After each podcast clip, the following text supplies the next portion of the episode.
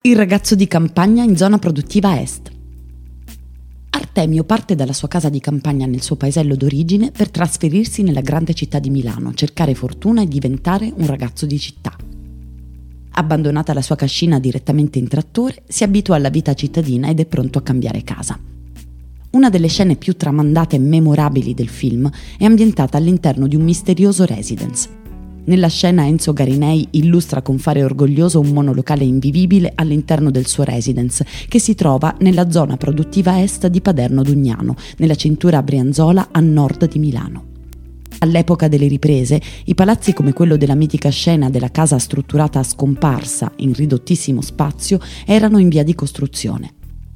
Una zona che stava diventando meta abitativa molto ambita, specialmente dalle generazioni di yuppie che iniziavano a popolare Milano.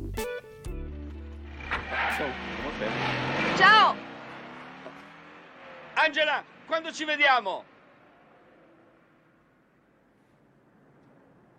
No, siamo fermi.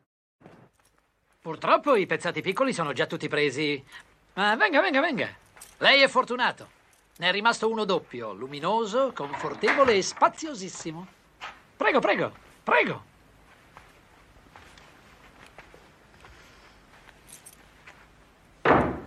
Contento? Bello, l'ingresso è bello. Ingresso, soggiorno pranzo, letto, cucinotte e water closet, è tutto qui. È il risultato di accurate ricerche a dimensione d'uomo, guardi qua. Angolo cottura.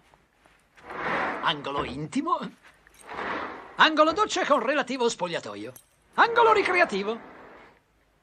Angolo TV. Angolo telefono con sediolino incorporato pronto. Angolo pranzo cena con sedie ribaltabili.